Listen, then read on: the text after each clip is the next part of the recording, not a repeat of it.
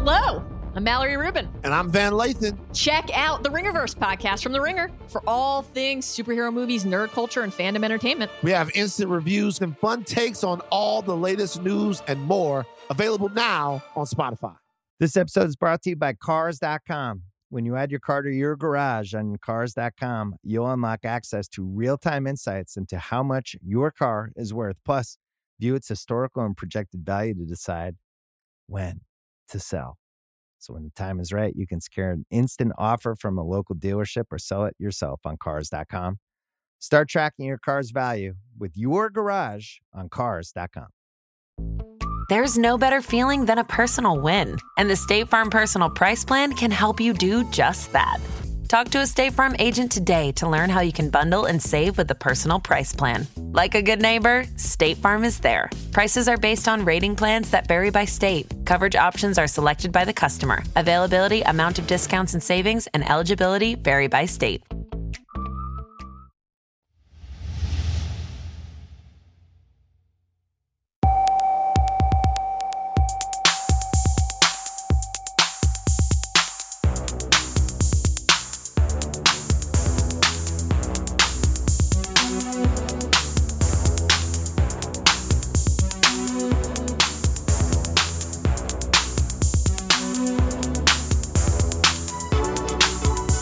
Hello and welcome back to the Stadio Podcast, Ringer FC.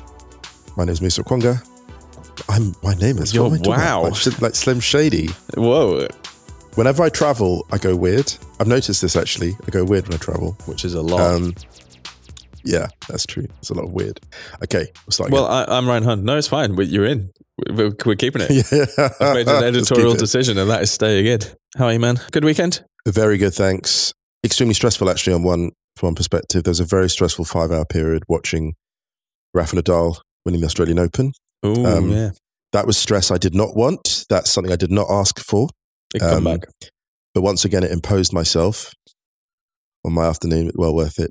Incredible victory, his 21st Grand Slam. And I did tweet this. I was like, it's very stressful, like supporting him in any capacity.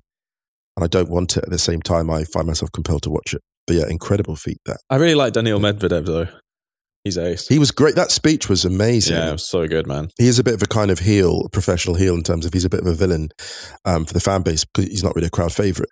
But the graciousness of his concession speech was absolutely wonderful. It was really special. He's always really good in interviews, I think. He's great, yeah. But also like the context of that. The man was two. I think he was what he was two sets in a breakup, and he and he lost the year before to Djokovic in straight sets. So this was a this is a big deal for him. The Australian Open is interesting because it's a tournament where a lot of people have heartbreak. Mm. But people kept sending me that thing. The suffering's necessary. Yeah. People. it is. It is. Maybe, yeah. maybe, maybe it is. There's someone. There was someone who wrote to me who is an Atleti and an adult fan, and I'm not sure what kind of self punishment that is. But anyway, Wow. that's a tough. That's a tough gig. Yeah. Wow. Um, we hope everyone's staying safe and well. Getting vaccinated if you can, obviously. Getting that booster if you can. Uh, Wrighty's house this week will be myself and Ian Wright, the the great man. Uh, we'll we'll be talking all kinds of stuff, and we may get into a couple of questions as well. We stuck a thing out for questions, so check Twitter, check the Wrighty's house Twitter account at Wrighty's house. If you want to ask a question or two, we'll try and get to a couple. This week's Thursday uh, edition of Stadio, we'll try and get into more of the transfer roundup. We're going to swerve it today because we're recording this on deadline day. There's been some wild ones though, man. There's some wild. There has ones. been some. Not yes, absolutely wild, and there has been some incredible business. We'll Yeah. get into that, but I want us to talk about you know some of our favorite transfers in the window and stuff like that. So let's do it all on Thursday. yeah. But what I will say before in advance is, I don't think I've liked so many transfers in a January window before. I know it felt it's felt quite busy. I don't know if it actually has been busy, but it felt it's felt quite busy. Feels like it. Yeah, yeah. At theringer.com forward slash soccer if you want to check some stuff on the ringer. And yeah, Stadio Ultras play us on Spotify. And if you do listen to us on a podcast app that allows you to rate and review, please do so. Be very kind. And I think that is all the admin. So today we are going to touch on AFCON quarterfinals, which were good. They were. We're going to talk about the Canada US game, World Cup qualifier that happened on Sunday. And also the kind of interesting arm wrestle that kind of they're engaged in, I think. We'll talk a bit about that and we'll talk about Frank Lampard. Right. So we're going to start with something very grim. Hmm. Quick content warning here because we discussed the highly publicized case over the weekend. So if you don't want to listen to that, skip forward to the next time code in the podcast description, and that will take you past all of this discussion. Manchester United's Mason Greenwood has been arrested on suspicion of rape and assault. This was following posts from a woman's social media account over the weekend, which were truly horrific. We have to be careful what we say here. Right. So, Yep. we're not going to mention the woman's name because even though she posted them from her account and a lot of people know, we still believe that she has to be protected as much as possible. And has the right to anonymity. Yeah. Yes. Manchester United did not post anything from their social media accounts during the day. However, they did release a statement that confirms that Greenwood will not return to training or be playing matches until further notice following the images and allegations of the abuse. Uh, Greater Manchester Police confirms that it was making inquiries on Sunday and then it later released a statement saying that um, an investigation was launched and they confirmed that a man in his 20s has been arrested on suspicion of rape and assault, and he remains in custody for questioning. Inquiries are ongoing. A horrific story, and one which would have been extremely difficult for a number of people to see. Reading the discourse as well, I think would have been extremely disappointed from seeing some of the stuff that people were posting about it. Yeah. Discourse around football sometimes just completely alienates and a, a, a, huge part of the fan base and, and really suggests that the sport doesn't care about them. Mm.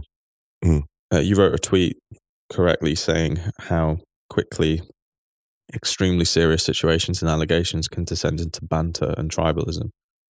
Just think about people who have had something similar happen to them and take them into consideration more than your loyalty towards a certain player or fa- or, or football club because Mm. those are the people who will see it and who will be affected the most by it, not the person that you are trying to root for. Absolutely right. You know, very well said. And I think, you know, the interesting thing about the instinct to joke about these things, you know, we know that people joke to distance themselves from a serious subject matter. The question, I suppose, is why you're distancing yourself, why you feel that's appropriate, and how you feel that plays out, you know, how you feel you're, and some people don't care how that's regarded. And I'll be brutal about this, brutally honest. In my experience, the people that joke about those situations and scenarios are those who, on some, some level, tacitly accept them because they become fodder. If you're using um, allegations like this to taunt people, then you're not taking them as seriously as you should be, and you're actually creating the foundation for them to be more widely accepted um, because they are serious. You know, they are serious. Uh, there's a great piece by Laura Williamson on this, um, The Athletic. Shout out to her. She wrote a superb piece. Um, and I got a message, I'll be very, you know, on a personal note, I got a message from uh, a very dear friend, a close friend today, who said that sort of the handling of this, you know, how he regards sort of, you know, he was dissatisfied with the club's handling of this, just the, sort general handling of issues um, like this, and said that was kind of the final straw. And that is a lifelong Manchester United fan who has parted company. That's a lifelong Manchester United fan. And this isn't really about this particular case or the allegations. It's just about the general attitude towards issues like this. That that's an, that is a personal note. I have to say that, but that is not just the outcome of these specific cases, Ryan. It's not just whether someone's you know what's proven or not. It's really just about an overall approach to these issues and a, and a, and a, and a, and a matter of conduct. And that's not just for an institution. That's for the individual supporting institution. That's for football fans, rival fans, whatever they call themselves on social media. And if I sound pious, then fine. Um, but it's an issue that I care about far more than I ever care about football. I'll be carrying out this issue long after I stop watching football. Um, so yeah, I'm glad we've had a, I'm glad we have the chance and the platform to say that. And like you said before, like all sympathies with everyone who, for whom these um, uh, instances like these, allegations like these, uh, matters like these, bring up some, you know, very painful traumas, memories, um, realities. There's two podcasts in a row now that we've that we've began with two extremely traumatic, cruel, difficult stories. Yeah, yeah. It affects so many people who adore and love the sport and have a right to be involved and cared for in the same way that numerous other demographics do, and you cannot ignore that. You cannot. Absolutely. Yeah. Their fandom matters. They matter. Yeah. And football and society has to do more to make sure that those people are welcomed and protected and that things are dealt with in a certain way to make sure that they feel so. Mm. Yeah. You know? And can I say my- one more like thing we as said well? this- I think we said this Yeah. before with the Yeah. Ronaldo stuff. It's not my game. It's not your Yeah. game. And actually, and I love that. And I love that you said that. I love that you said that. And I want to just jump in before I forget this because you've said something that's really spurred me to talk about this. Um, it's absolutely their game. And one other thing I want to say as well is the individual in question that made the allegations, you know, put out a series of images and, and that was an audio as well. It was very difficult to sort of, you know, hear. But I think for several people, it was important. Now, the response to those overwhelmingly, I will say there was, these were taken on, for the most part, I saw a response to it. And in, in previous cases, when allegations have been less, um, when they've been less graphic in terms of the, the video produced and whatever, I've seen some of the same people who were outraged yesterday trivializing allegations. And what frustrates me, Ryan, is the extent that women have to go to to make their case. And I would say the normalization of sexual assault is such that it's so difficult to bring any case like this, right? Regardless of the outcome, it's so difficult to like raise this issue in public that we as a public, we make too many demands on people bringing these subjects forward. We expect absolute chapter and verse. And I can say, um, having some knowledge of situations like this, the burden that people are putting on women to bring these issues forward is still far too severe. And all the people who are out- outraged should check themselves and look back to previous situations, you know, across football, across sport, not just in sport, not just in football, but you know, in relation to the allegations recently published by someone like Romain Molina, for example, in relation to all of these allegations, they should look and think to themselves, why are we putting so much expectation on women and, and, and men also who experience this form of abuse as well, as in the case of the Romain Molina allegations? Mhm. Why, do, why does it have to get to a point of such desperation that we have to take this seriously? That's, I suppose, what I want to say. Um, because I think those people, and they know who they are, have played their part in failing women and men that ex- and, and people that experience these assaults. Yeah, and I think we've said this again before. It's just that even us talking about this now, there is no doubt in our life that we have failed. Yeah. Everyone has failed at some Because point. it's, yeah, yeah, yeah. You have to deal with that. You have to make sure that you do your absolute best not to fail again. if we were succeeding as a society, then we wouldn't be discussing this.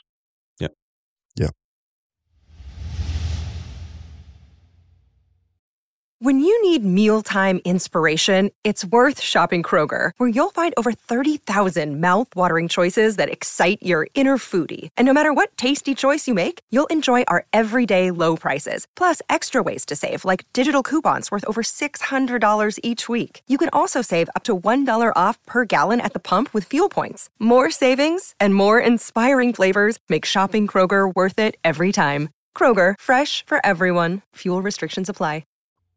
Let's talk about joy because I think we all deserve some joy. Joy, which came at the expense of perhaps one team. what can we say about this?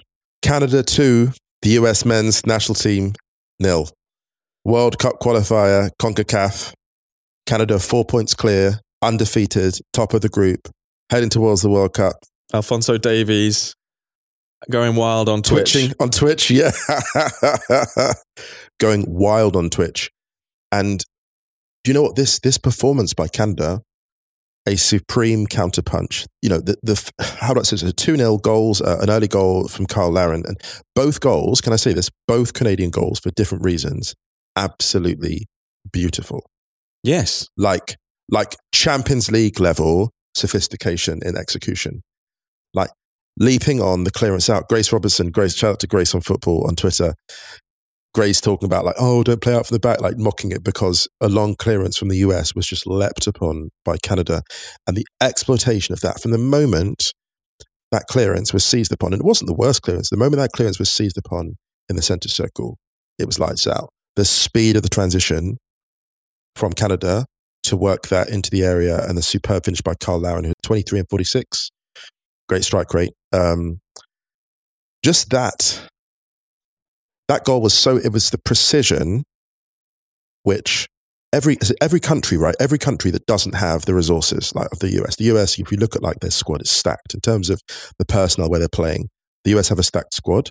That is exactly how you exploit gaps against opposition with greater resources. It Mhm. was absolutely superb, the opening goal. And the second goal, Sam Adekugbe, like that goal as an individual act of brilliance is one of which, and it's great because Alfonso Davies is going wild on the bench.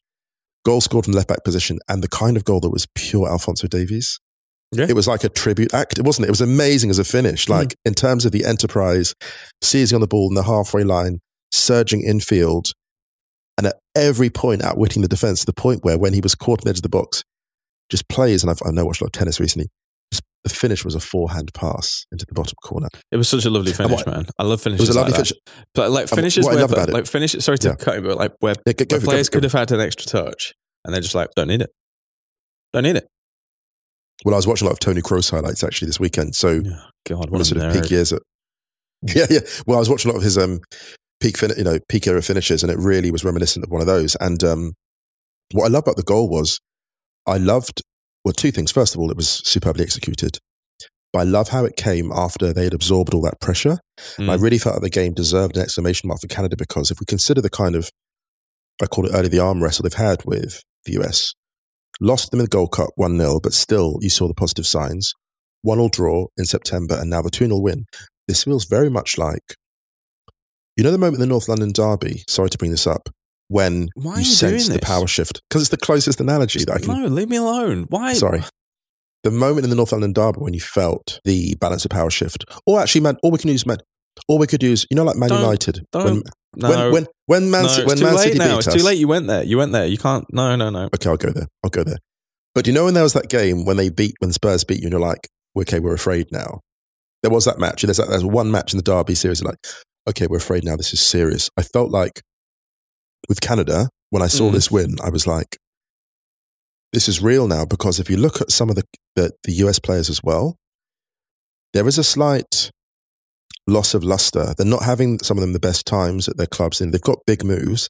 They're at huge clubs, but they seem a couple of them sort of ill-fitting pieces at those clubs, if that makes sense, within the context of the squad, how they're being used, a sense they're being phased out in some cases. Whereas if you look at the Canadian squad, um, to use a phrase that the cool kids use these days, they're very much like in their bag. Like they're in the Turkish league, they're getting regular games. They remind me in some ways of the Greece side that won the Euro 2004. Like they're just tucked in, like getting good games here and there, good match fitness, good opposition, couple of trophies here and there, like a couple of Turkish league titles. Like it's just, it fits. And the beauty of a team that fits, where the players are getting regular games going under the radar, you've then got people like Jonathan David coming through, right? Who can Mm. play with freedom. Uh, you know, there is a, the Canadian thing, and I will say this is there's going to be a hell of a lot of expectation around them because people are paying attention to them now. Um, but no matter how great the attention gets, it's never going to be as overwhelming as it would be in the US context, right? And this is, I think, to throw this as well very quickly, the US attention, and it's natural because the country wants to succeed, the attention on the signings, I just wonder if all that hype that they get straight out the gate is detrimental because the expectation of the players' development, like at the end of the day, these are still players plying their craft, finding their way. And They're still young. and man. the moment, yeah, they're still young. Like, a lot of these dudes are young, like really. Does young. that make does that make sense? What I'm saying? It's it's like Yeah. um. So Well, I, Christian, I, I Pul- slightly like, sorry, sorry, Christian Pulisic is captain, Okay. and he feels like he's been around Yeah. forever, and he's 23. That's ridiculous. Yeah, yeah. like, there's a really good piece by Paul Tenorio on the Athletic about this actually, which does that very comparison between the kind of not so much freezing under the pressure, but the the pressure really looking like it's taking its toll on this on this US side, Mm. and by contrast, this Canadian side looking like they're very free. Everyone's along for the journey. There's a real positivity around. Maybe that's because of a sense of a differing sense of expectations. The talk of the US golden generation has been long in the making, Mm. and people are yet to see it really light up. Like even if you look at those players at club level, Mm. Sergiño Dest going to Barcelona was was like meant to make waves. It hasn't really worked out, and I think it's been a you know, a not so quiet secret that he would be available if someone came in for him. Pulisic Mm. hasn't been able to lo- like lock down a role at Chelsea since moving. He's had really good patches of play, but he hasn't locked down that role. Right. But also, the I think the way that his Dortmund career ended maybe checked a little bit of the the momentum for Pulisic because you know the Yeah, reason that he yeah. was available in the end was because Sancho had overtaken him.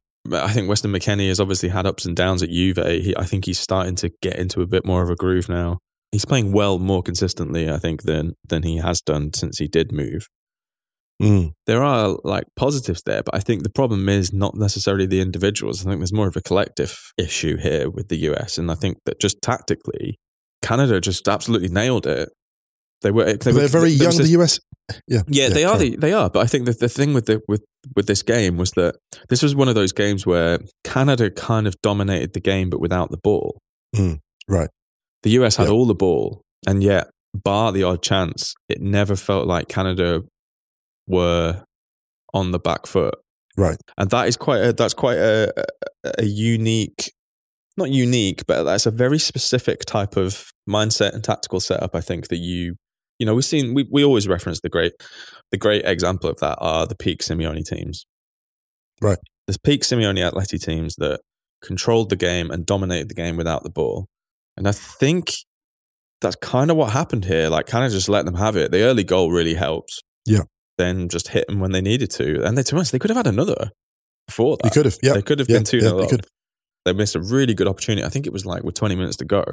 For the US is almost two thirds of possession. But for that, five more shots, one more chance created, and zero big chances to Canada's two. So I think there are issues with the US in terms of that, you know, they haven't scored a lot throughout this whole campaign, bar the what Honduras game. Mm, You know, they haven't really they haven't they, they scored four against Honduras, but they haven't really kind of had a bagful since they beat Martinique in, in the Gold Cup, which you'd expect them to to stick a, Mm. a low past Martinique. This side has the pieces to create more. I think the El Salvador game was a bit of a weird one because they did create a lot and they should have put more than one away. Yeah. And Paul referenced this in his athletic piece. And I think the, the, the thing about this game is that it, it puts into very stark focus how differently these potentially similar sides in terms of squads. I think that I think there there isn't much in it from a squad talent level. I would say maybe I would say maybe strength and experience in terms of like playing together, and I would say age. I would say the senior. I think that in particular moments when you look around the dressing room and there's you know or just on the coach in terms of experience and like just the age and who's I think the core, the experience core is maybe slightly stronger, slightly stronger. You're In right. They're broadly sense? The comparable US? in in Canada. I would say. I'm, I'm not saying they're better technically, but I'm saying in terms of just the kind of the brains trust and the overall. But I But the just, US, think, I just think a strong- tactically, yeah. Canada know how to. I think Canada looked from. Yeah. Obviously, I haven't watched them as closely as as Canadian listeners will have. Yeah. But from what I have seen of them, they seem to be a little bit more in tune to what is needed per like game by game. Mm, That's been the difference. And I think that was the difference on Sunday. mm. Yeah, absolutely right. Yeah. So there's four games left. They're four points clear. They're going to qualify. Yeah. I think it would like take something quite quite dramatic for them not to. Uh, but the US are only a point off fourth place Panama, which is the playoff spot. Do you think the US will trip up enough to fall out of the automatic spots? Honestly, honestly, I don't know at this point. Yeah, I don't. I think it's. I think I don't is- know- I don't know at this it's point. a very tasty qualifying bunch. Yeah. Because people know how you're coming at them. The thing about Canada is they've had a good look at the US. You look Mm. at those results, obviously, the 1 0 defeat, the 1 0 now, the 2 0. They've had a good look at them. And of course, you know, football, we said it's a copycat sport. One team sees how you can be beaten, everyone's coming at you. And like, you know, Panama, Panama, of course, trouble before. Yes, they have. So, you know, it's um it's an awkward one. It's tight for them. I think they'll be fine so long as they they stick to the plan, keep composure. And of, of course, this is where the youth of a squad can be a challenge. But having said that, they're young, but they've still, you know, they've been in some scrapes that that squad. So they've got enough to come through. It'd be great to see them both there. in The World Cup for sure. Yeah, yeah. And it's great in advance of the World Cup of 2026, actually. Yeah, if you have like Mexico, Canada, and the US all going to the World Cup together, that'd be great. Yeah, listen, Gold Cup vibes. Any other stuff you want to shout out before we talk? Well, there was obviously AFCON this uh, week.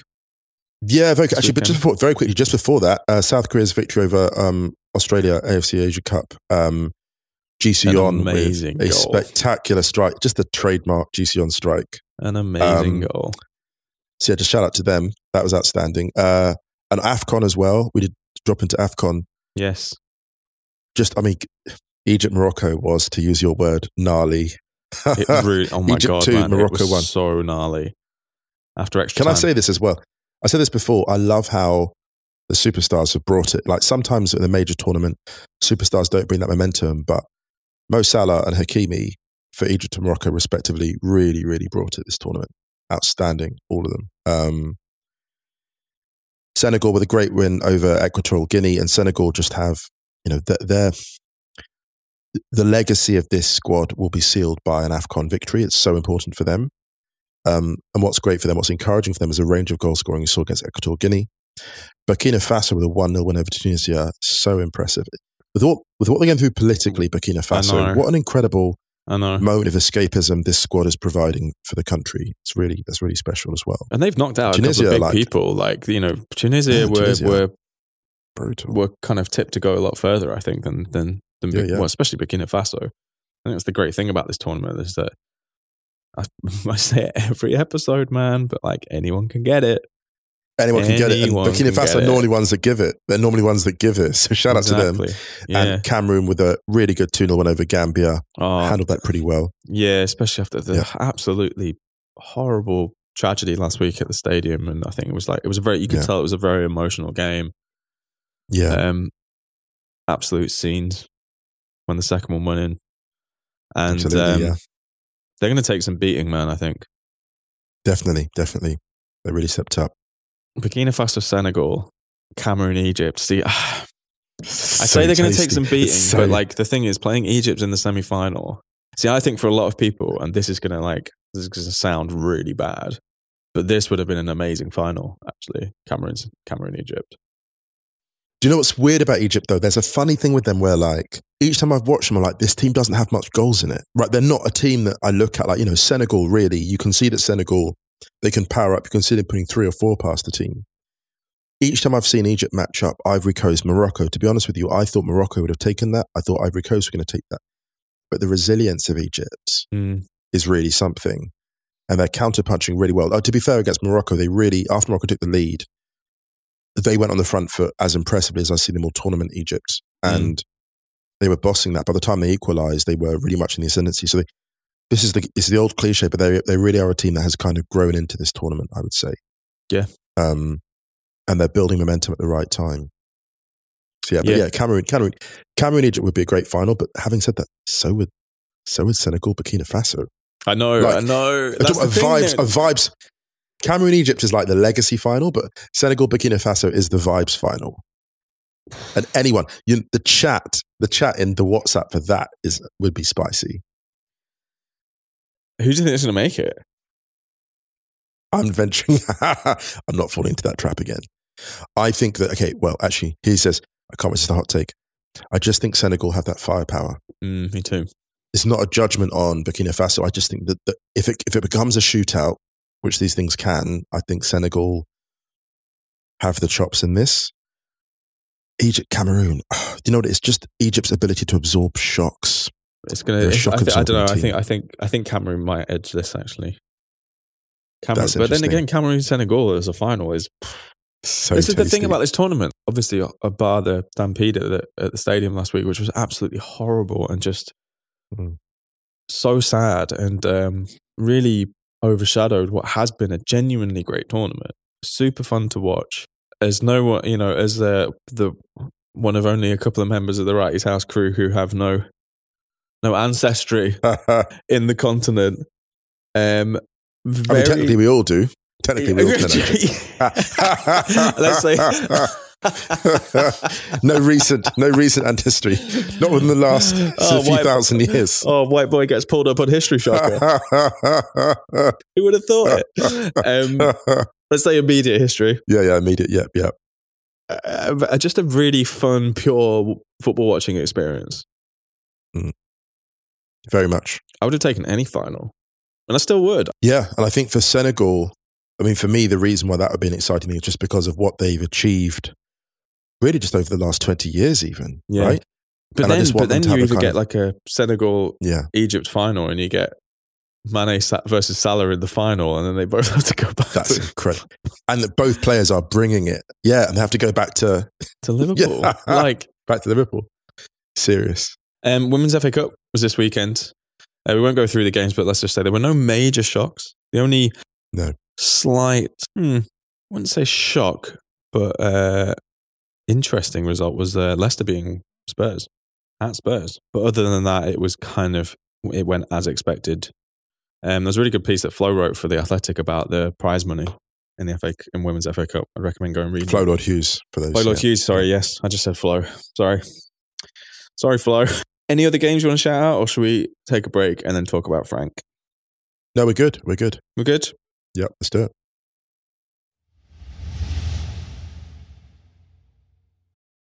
Want to be more active this summer? Sierra helps you save on everything from swimsuits to stand up paddleboards, tennis rackets to fishing tackle. And if that doesn't float your boat, we also have pool floats. Sierra, let's get moving to your local store, like now. Go! If you went on a road trip and you didn't stop for a Big Mac or drop a crispy fry between the car seats or use your McDonald's bag as a placemat, then that wasn't a road trip. It was just a really long drive. Ba-da-ba-ba-ba. at participating McDonald's. Let's talk about Frank, who is the new Everton manager. He is. I tell you what, that Pereira interview isn't looking so smart now. It's not, is it? It's not. So, just to recap, those who weren't aware, Vitor Pereira went on Sky Sports um, and did a phone interview, basically where he said, he basically said, "I'm the man for the Everton job. I've spoken to them. Um, I know what they need." Pandered to the Everton crowd. Oh, there's games where the crowd have won games for the players, and then finish with, you know, yeah, they're making they're talking about the candidates. What they need right now is a strong decision, and they chose not to employ him um, because frankly, you can't employ someone after they do a thing like that. Mm. So Vitor Pereira wasn't appointed. They've appointed Frank Lampard, and I will say this: him getting this job rather reminds me when you see, you know, when you see a cat jump out of like a first floor window, and you're like, "There's no way that cat is going to land anywhere but on its back," and it somehow twists around, lands on its feet, and then like sort of jogs away. He's pretty much done that after the Chelsea job because he was brought in at Chelsea. There was an element of interim. There was an element of you know, he, look, he wasn't doomed to fail. I don't think because he had some strong pieces as we saw with Tuchel. But he did what he was, I think, employed to do primarily, which is bring the youth through. But beyond that, it was acknowledged that you know this is a good manager, but someone that doesn't have the extra chops to take it to where it needs to go, which is where Tuchel has taken the team to the point where Tuchel now, a Tuchel dip is a Lampard peak, right? Like that's sounds that sounds. I'm not trying to be harsh to say that. I mean, like Tuchel dipping below his level is is Lampard's upper limit. That's because Tuchel is a truly elite coach, of which I said before, there's only a handful really in the world. At one right? time. a handful, Yeah. and at one time, right? At one time, that's not a dig to Lampard. The frustration, and I do feel frustration about this appointment is, I think it is again the, the, nature of the recruitment. And Carl said this. Shout out to Carl Anka um, of the Athletic, but also the Wrighty's House Parish. You know, Everton is just not clear what they want, um, and the the hiring process. And this, unfortunately, it comes from the owner, like Farhad Moshiri. This is a terrible situation, a terrible case of an owner who's kind of hands off and hands on. It's the toxic combination. You are someone who is withdrawn, who doesn't communicate much with fans. Mm. You're barely in touch. And then when you're in touch, you're like, it's almost like a love bombing, right? You're barely in touch. Then when you're back in touch, it's like too much. You're not, you're too little and too much at the same time. And the Lampard appointment, to me, unfortunately, feels like, can I be brutal? It feels Mm. like fame chasing. It feels like fame chasing because the profile of manager, you look at Everton and the pieces they have. Why are we taking risks with institutions of this nature, great clubs, clubs of this size, clubs that have a fan base that's been through a lot, that hasn't won a trophy for what, almost 30 years, you know, that, well, you know, a long time was it? They won the last, that was the FA Cup in 95, I think. But even not just about trophies, about identity and fit. And I have to say, when I saw Frank Lampard linked with the job, you know, I thought to myself, I thought, this is really unimaginative. What Everton at the moment is, is a visionary hire. And I don't mean a kind of a fancy name. I mean just a name where you're like, that fits. You know, a name with, and and uh, to be honest with you as well, like you know, you've mentioned Valverde a thousand times um, in relation to other jobs. The fact that names like that, what would worry me for Everton isn't just the final appointment. This is not a dig at Lampard specifically. It's really not. What would worry me as an Everton fan is, it's the process. You can get if you get a manager that doesn't quite work, okay, fine. But the process, the hiring process is so chaotic, so haphazard that even if you do get the right person in place, because the process you find that person in certain place to build an infrastructure, you need you know the solid scaffolding around it. Mhm. And the scaffolding at Everton just is it's it's just not there, right? I think that's probably why a lot of managers wouldn't go near it from from the continent because If that makes sense, you know. yeah, because I think that um, so I mean there there is just no there is there is no scaffolding like you said there is nothing Right, there's there none, there's there's no like Marcel Brands went I thought I actually said we were talking in the Wrighty's House WhatsApp group and this was before I'd seen the we haven't even really talked about it but uh, the great Max Eberl has announced that he's stepping back from Yes, from yes. Gladbach and I said I think someone like if Everton were really smart they would go after someone like Eberl because Everton is a perfect gig for someone like him perfect gig in a perfect position in the Premier League. There are lots of similarities between Everton and Gladbach in terms of the type of club that it is. I think Mm. um, Yeah, yeah, yeah, yeah. Very much. so. historically huge and uh, historically successful. Uh, When when uh, Max Eberl did his press conference, which was really hard to watch actually, and he he he you know he was in tears and he was citing that it was just it was kind of too much like health wise he was stepping back. It was a really moving address. That I have to say, like It this is someone was. that really cares. Yeah, Yeah. Yeah. I mean, he is one of the great, um, the, one of the, the the Bundesliga's great people. He just is. yeah, yeah, definitely. The service that he's given to Gladbach as player and as sporting director and stuff like that is just he's amazing, man, and it's Yeah. exactly what Everton need. However, as soon as it became clear that he wasn't going to take another job at the moment, then obviously that doesn't matter. But but someone like that, I think, coming in would be perfect. If you had someone like that in there, I think Yeah. then people like Valverde or I don't know Lucien Favre Right, absolutely. would would slot in there. But I think that that's a big ask for managers like that who have got a good reputation. They don't need to Mm. rush back into management. They will get a good gig at the moment. And this is going to sound really disrespectful. And hopefully, the podcast that we did a couple of weeks ago on Everton will make it make Everton fans realize that this isn't a thing at slagging off Everton. No, it's not. It's not. People who are genuinely going to want to take the Everton job at the moment, as Lampard is taking it, are people who feel like they maybe need to rebuild their reputation, Mm. or people who maybe feel like they've been hard done by in a previous gig and maybe think that their ability doesn't maybe match up with their reputation or does that do you know what I mean? Yeah, it is. So it's, it's, Because- it's not. I'm not trying to be. I'm not trying to be harsh on Lampard. Is this more like I don't understand why we're taking a risk like this? You know, as an appointment like this is why you. I hate to say it, but when it's, Oh, yeah. when I mean- Antonio Conte came, Antonio Conte came into Spurs, right?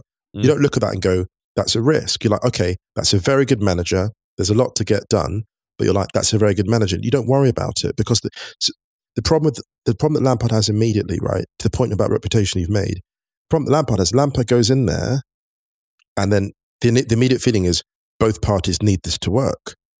That is Yeah. a level of fundamental. Sorry to No, no, when you're building something, an infrastructure and a project, right? You don't want that. Like you don't want that. You want if one you don't want both parties to be in a state of flux when no one's really quite sure how that's going to play out. You don't need that or want that. I don't think that's desirable for a club. And I'm not I say this, I'm not an Everton fan, but very sympathetic to what they're experiencing. I just don't know why why this has happened. And I'm not saying he won't do a good job. I'm not saying that. I'm saying that like the basis for it there's too much risk attached to this appointment. Is my is my point, I suppose. Yeah, but I, I d I I, think that that's um, Antonio Conte to Spurs is not a risky appointment because Spurs have an influence. Um, no matter how much they've kind of ballsed up a load of stuff over the last few years, they do still have the Yeah. infrastructure and Yeah, the setup to attract someone like an Antonio Conte. Mm. Everton don't at the moment. The executive level is a mess. And Mm. the, the one interesting thing about the Lampard hire is that I've seen stuff about potentially having Tim Cahill coming back in a, in a role. Yeah. And he's now he's obviously kind of been getting getting experience in more executive roles since he finished football, since he Yeah. finished playing. him and Lampard are close. That to me is the more interesting potential appointment here. And the thing, the thing I want to say, I want to put on the record is that I don't know whether the Lampard thing is a good hire or not. I actually don't know. Yeah. I'm not Yeah. saying it's going to work, and I'm not saying it's not going to work because I genuinely, Musa, I do not know. If I'm honest, I don't either. Yeah, yeah, yeah. And, and- I was thinking about this this morning before we, we, we recorded, and I was like, I genuinely don't know if he deserves the gig or not. Mm, yeah. I genuinely don't know whether he's the right man for the gig or not. And Mm. even though my gut says he's probably not, but I think that Mm. the reason that Everton potentially might not get the right person for the gig is for Yeah. the reasons that we've mentioned. So I'm really on the fence about this. I think there's a reason why Wayne, Wayne Rooney turned it down. Let's say, apparently, I mean, there's also, but also, also, also, shout out to him though. The, the, the job he's doing at Derby, and I feel like that is that's a project he wants to complete. but the job that he's doing there, under the circumstances, is genuinely incredible. Hmm. He doesn't need to risk that yet. Right. he's been very sensible, and also I think he's probably got like a real sense to, of loyalty to Derby. Like leaving them now is probably not something he wants to do. It's a tricky situation that Everton job at the moment.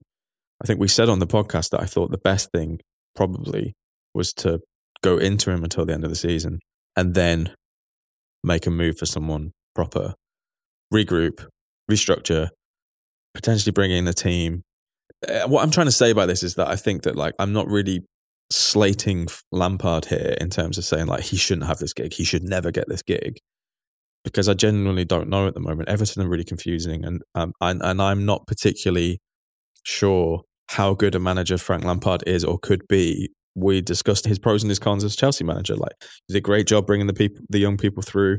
He deserved a lot of credit for that, whilst at the same time maybe like you said, not operating at the level needed for Chelsea, which we then saw Tuchel come in and do. So, but maybe But that could be good enough. It could be good enough for Everton. it could get be. like and you've mid- looked- yeah, I mean, yeah. I think he's probably personally. I think the signs so far have showed that he's a, he's a probably a more astute coach and manager than Lampard. But Gerrard's impact at Aston Villa Mm. has been interesting. Maybe Everton are hoping for something similar there. Gerrard has proved more. This is the thing. It's you know what he did at Rangers, not only domestically but in Europe, was extremely impressive. Yep. that's it was extremely impressive. The way that he integrates new signings, the way he works with players that he that he's come in and, found. Like he, you see that with Gerrard. I suppose the question is, what's the upper limit that Everton envisage? Right. Obviously, Chelsea envisaged uh, a particular upper limit for what they wanted to be. Um, I I think that Chelsea, you know, uh, Thomas Tuchel is he's the co- he's the finishing school. He's the final piece that takes you to the very top, and that's true of Klopp, and that's true of Pep Guardiola. The question, I suppose, for Everton is: Does Lampard take you from, you know, a difficult position in the league to uh, upper mid-table and then chasing pack? What, what, what I suppose what's what's the upper limit for Everton's ambitions? And is Lampard the person to get you into the upper limit? I'm not entirely convinced um, that he is. And again, it's one of those cases where you want to be wrong because you want the club to do well. So good luck to both parties. One thing I was thinking about was what happens when the players don't stick to the plan? Because there was a lot of that's one for the players that you're gonna have to ask the players, like, you know, the players do this, the players do this. Players didn't do this. I didn't like that. I must say that was the part. Yeah, Yeah, you haven't got the you haven't got the squad at Everton, and morale is hmm. low. Morale can't afford to drop any more than it than it currently is. If, I'm profoundly critical of one thing, is what you flagged up there. Like, you know, we know it's a challenge uh, managing um, that club. It's a difficult situation, but just think that was the one trait that I found the most negative about his management style. Like, there was a sort of a particular speed with which players were were criticised, and it's not. And this is the thing. I mean, I know it's the Tuchel thing is maybe unfair to contrast, but you know, Tuchel's extremely critical of players but that's the thing that he does when they're in the ascendancy or whatever. Is if it took, it's just like, okay, this is, but it's more of a frankness. It's not like I won't criticize myself. It's more like, yeah, that player delivered, that player didn't. It's a frankness, a kind of. Whereas the Lampard, it felt very much as if he was kind of trying to give himself a stay of execution, um, Mm. and that will only be a more, you know, in a different context. Because if you Chelsea, you're chasing different goals, but in terms of what Everton tried to avoid, that will be an equally severe problem in its own way. if he can navigate that, if he can work out a way not to do that, then it could be a good dividend for him. I agree. Yeah. So, I mean, I hope it works out because why not? Yeah, right. I'm more interested to see what pieces are added above Lampard at executive level, really, because I think that could be the difference. That's key. That's key. Yeah. Yeah. And before we go, I would like to address something from the previous episode. Go for it. My Panenka law. Someone slid into my DMs the other day, Amazing. and that person was Joe Devine from TIFO. Ah. the Tifo Parish. I said I was going to read this out, so he's he's all good with it. He said, "I have many thoughts about your Panenka bit." He said, "At first, I thought, excellent, I love it." And then when you said the second penalty would be the best placement for that, I thought actually later would be better because until you take it, the keeper is expecting one of three directions. But once it's been taken, they're just expecting two. But then I realized maybe you can do more than one Panenka. The second would totally catch the keeper out. Is that in the rules? I don't know. But then I realized if both keepers stayed standing the entire time, they'd both definitely save one penalty and hope that the opposition missed at least one. So it doesn't work at all because I'm com- because it's completely beatable. In essence, lovely bit of originality, but also how dare you?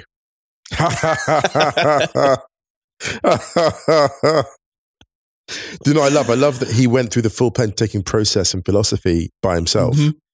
Yeah, that's amazing. That's amazing. So to clarify, you have to take at least one Panenka. So you can take as many as you want, Right. but also you added in the possibility of then making penalties six minimum. So we Yeah. increased the shootout to six, um, the minimum of one Pen- Panenka per six. But you can take as many as you want. Yeah. Yeah, the keeper would definitely save one if they stood still the entire time. Yeah, for sure. But would that be enough? Who knows?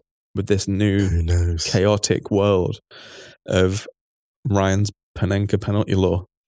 but also the increased agility of goalkeepers compared to before and the amount they move. It's just they've narrowed the odds. If you know, goalkeepers have made penalties a fair fight, even in like you know in regular time. Maybe you could add another rule for a goalkeeper then and say they, they have to face at least one penalty with their back to the shooter. So they have to turn around. And then if you really if you want to be really cheeky and you see the goalkeeper turn around and it's your turn to take a penalty, chip it on their head. or they have to wear it with a bandana over their eyes. and get spun around three times.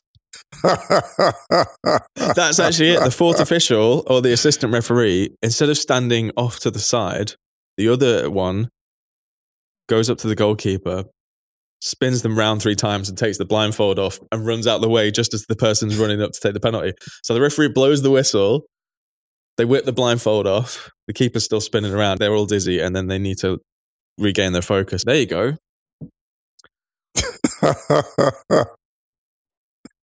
All of a sudden, we've just we turned uh, elite top level penalty shootouts into Takeshi's Castle. or or really awful in a play in a sudden death, you have to take a, a penalty against your own goalkeeper. And the trap door opens. Yeah, the trap. Love it. Um, I do have a shout out this week. Um, a quick thank you. So I was back at my old uni um, over in Oxford this week, and Martin, Julian, and Simakai, listeners of the Stadio podcast, lovely. They got in touch. They were like, "Oh, I do want to go for a coffee." So I caught up with them. And that was an absolute delight. They send their best to you, Ryan. Many thanks. Really nice to meet Stadio listeners in the wild. You know, when you're out and about. So yeah, that was a really nice time we had. A good coffee spot. Yeah, very much so. Uh, wouldn't know. Oh no. But uh, anyway, I think that's. I think we're good for today, right? I think we are. Yeah, we're good. All right. Much love, everyone. We hope you're all staying safe and well, getting vaccinated if you can, getting that boost if you can. No doubt. Uh, Stadio Watchers plays on Spotify. Uh, we're playing out this episode on Saskia. You left your soul behind. Nice mellow one. Uh, theringer.com forward slash soccer. Wrighty's House on Wednesday. Myself and Ian on that one. Stadio back on Thursday. Anything you want to add, Musa Okwonga? No, I'm all good. I'm Yeah? good. Yeah. Lovely. Oh, Stadio newsletter is coming soon. The next edition. Stadio.football. Scroll to the bottom, pop your email address, sign up if you'd like to receive that. I think that's everything. All right. Well, great. No more takes from Musa. Musa is Take free. take free. Do you know what? I might wear my Stadio sweatshirt today. Well, I wish I could wear mine. It's still not arrived yet. So, Oh no! uh, Musa's doing his take on dry January, which is just no takes. No takes for the whole of January. All right, let's get out of here. See you Thursday. See you soon, team.